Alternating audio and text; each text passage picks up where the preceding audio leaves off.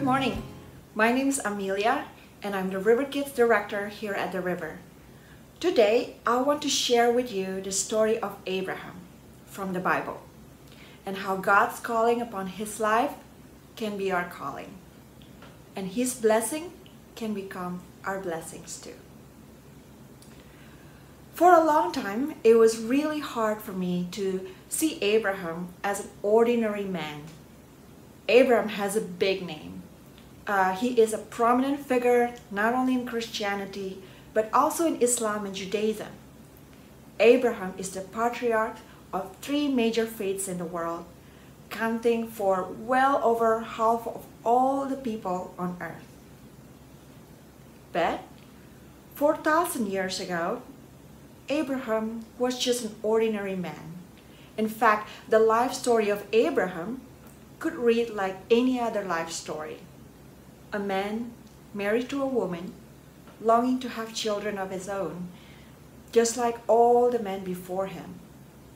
Abraham was a man who seemed mostly concerned with his own family and situation. In fact, after reading his story many times over, I still wonder about his visions, deeds, and accomplishments that led to such a big legacy. I mean, what did he accomplish? Abraham did not invent anything, conquer any nations, or leave us with profound philosophy. All he did was get a child. But we do know that his story began with a call. And it seems that his response to this call probably what made him the man that we know of today as the father of faith. So let's take a look at this call of Abraham. The Lord had said to Abraham, Go from your country, your people, and your father's household to the land I will show you. I will make you into a great nation, and I will bless you. I will make your name great, and you will be a blessing. I will bless those who bless you, and whoever curses you, I will curse. And all the people on earth will be blessed through you. So Abram went as the Lord had told him. leaving your family and your home country, almost everything that is familiar and secure to you, your whole identity is kind of a big deal. I left my parents and my home country when I was 15. It wasn't because of a call or following a purpose, but it was because of a situation that compelled me to leave. 1998 was not exactly a very safe time for a Chinese and Christian minority in Indonesia. But even so, leaving home was still very hard. I had a baby brother when I left in 1998, so leaving him for many months at a time means that he no longer recognized me whenever I came home. In Indonesia, I was in a rigorous and prestigious high school, so if I graduated successfully, I would have been accepted into almost any university in the country. But many years of hard work no longer made a difference now that I left the country, which was a humbling realization. And leaving the comfort of my parents' home to live in, with a relative that I'd never met before in my life was also tough. So at an early age, I realized quickly how wrapped up I already was in my treasures.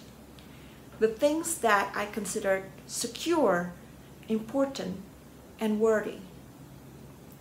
I could only imagine how much, how much more difficult it would have been if I was older, like Abraham. He was 75 years old when he set out from Haran, his home, having built a life with a wife and rich possessions and connection and status. So I wonder what was so compelling for him to live his seemingly established life. Was what God promised him that important to him? Now, in the previous passage, Genesis chapter 11, verse 10 through 32, the Bible laid out Abram's genealogy, starting from Shem, one of Noah's sons.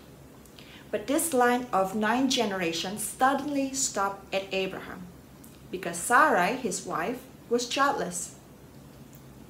So when God promised to make Abraham into a great nation, could Abraham be thinking, well, to make a nation, you need children. So, yes, God, that's something I want, so I accept your promise. It's definitely possible. But honestly, we can only guess about his reasonings. What we know is that he left. He did not let his treasures, his comfort, his security and identity hold him back from responding and moving towards God's promises.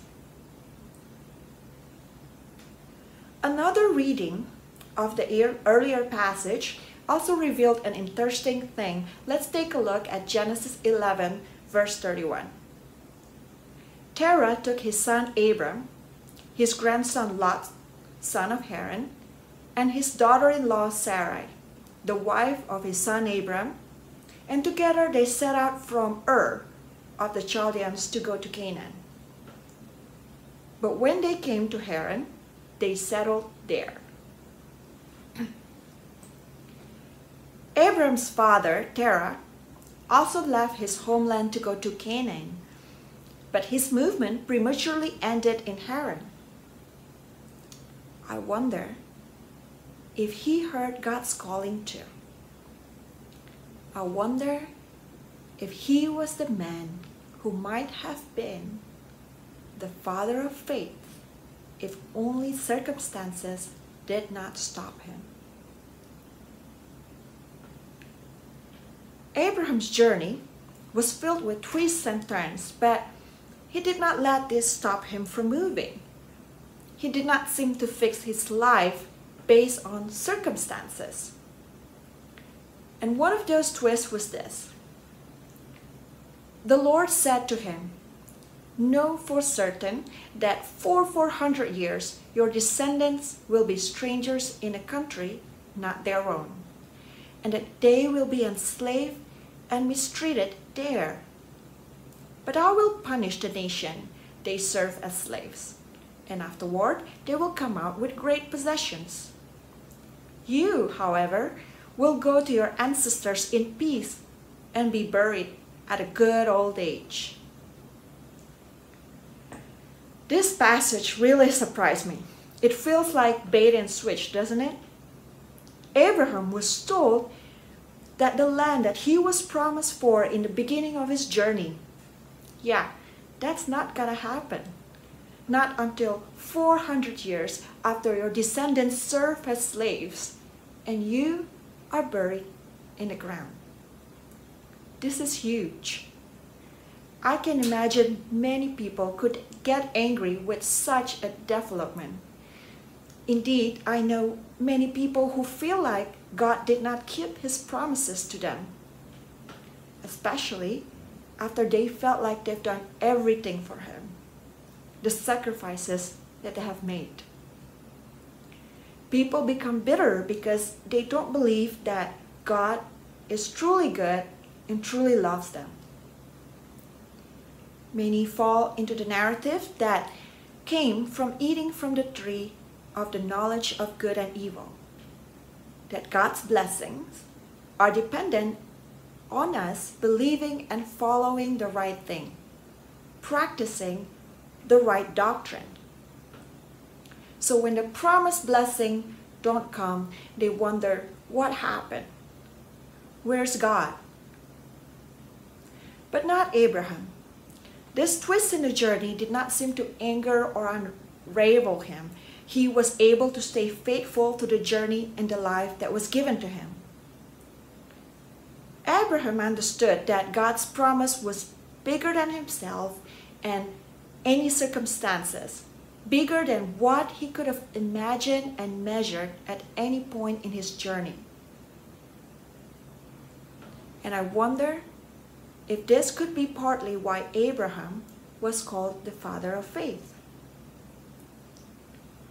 So I am left with several major questions as I ponder this story and its lessons for my own life. What is God's call for me? Is it possible to pursue the wrong call? Do we have to be as radical as Abraham, leaving everything behind so that we may receive and be a blessing for others? Well, our society is obsessed with purpose and passion, the need to find what our life's true calling is and follow it. And the implicit promise is that if you do that, everything should fall into place, you will be great, and lead a happy life. But if you do not find your call or purpose, life can become difficult. You may become unhappy or depressed. So, this pressure to find your passion, your calling, starts very young. Mainstream career advice often tells us follow your passion, do what you love, what you're passionate about, which is not bad advice necessarily, but in reality, people love to do many different things, and our passions change over time. So, this advice can be unhelpful and can put us in a really bad cycle, especially if life does not pan out the way that we plan for. If our efforts fail to give us successes, we can become easily discouraged. Following our passion does not lead to the fullness of life. In his calling, God said to Abraham, I will make you into a great nation, and I will bless you, and I will make your name great. I will bless those who bless you. Now, this is important to understand because God's call was not about Abraham doing or accomplishing something. God's call was about God doing something for Abraham, for us. I don't know about you, but I find this to be so liberating. First, because if I believe this, then the blessings upon my life do not depend on me and my pursuits. And that relieves a lot of pressures. In fact, this passage suggests that it is God who is pursuing me to bless me. Secondly, trusting in God's love and goodness seems to be the key to what Abraham eventually attained in his life. And this is the opposite of the narrative that is held by our society.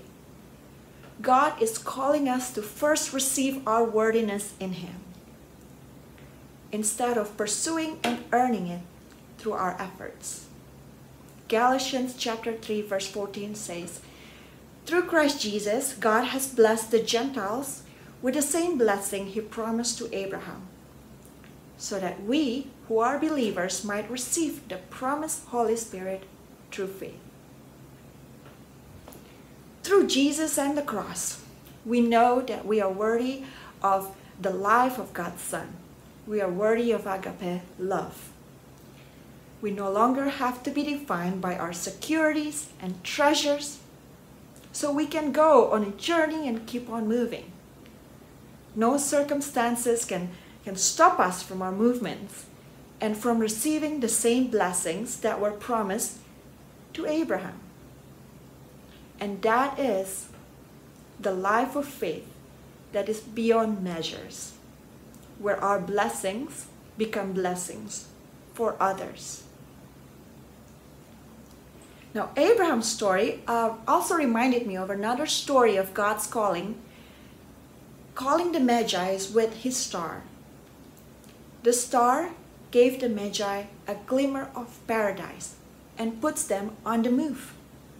There may be turns and pauses, but the star is not fixed.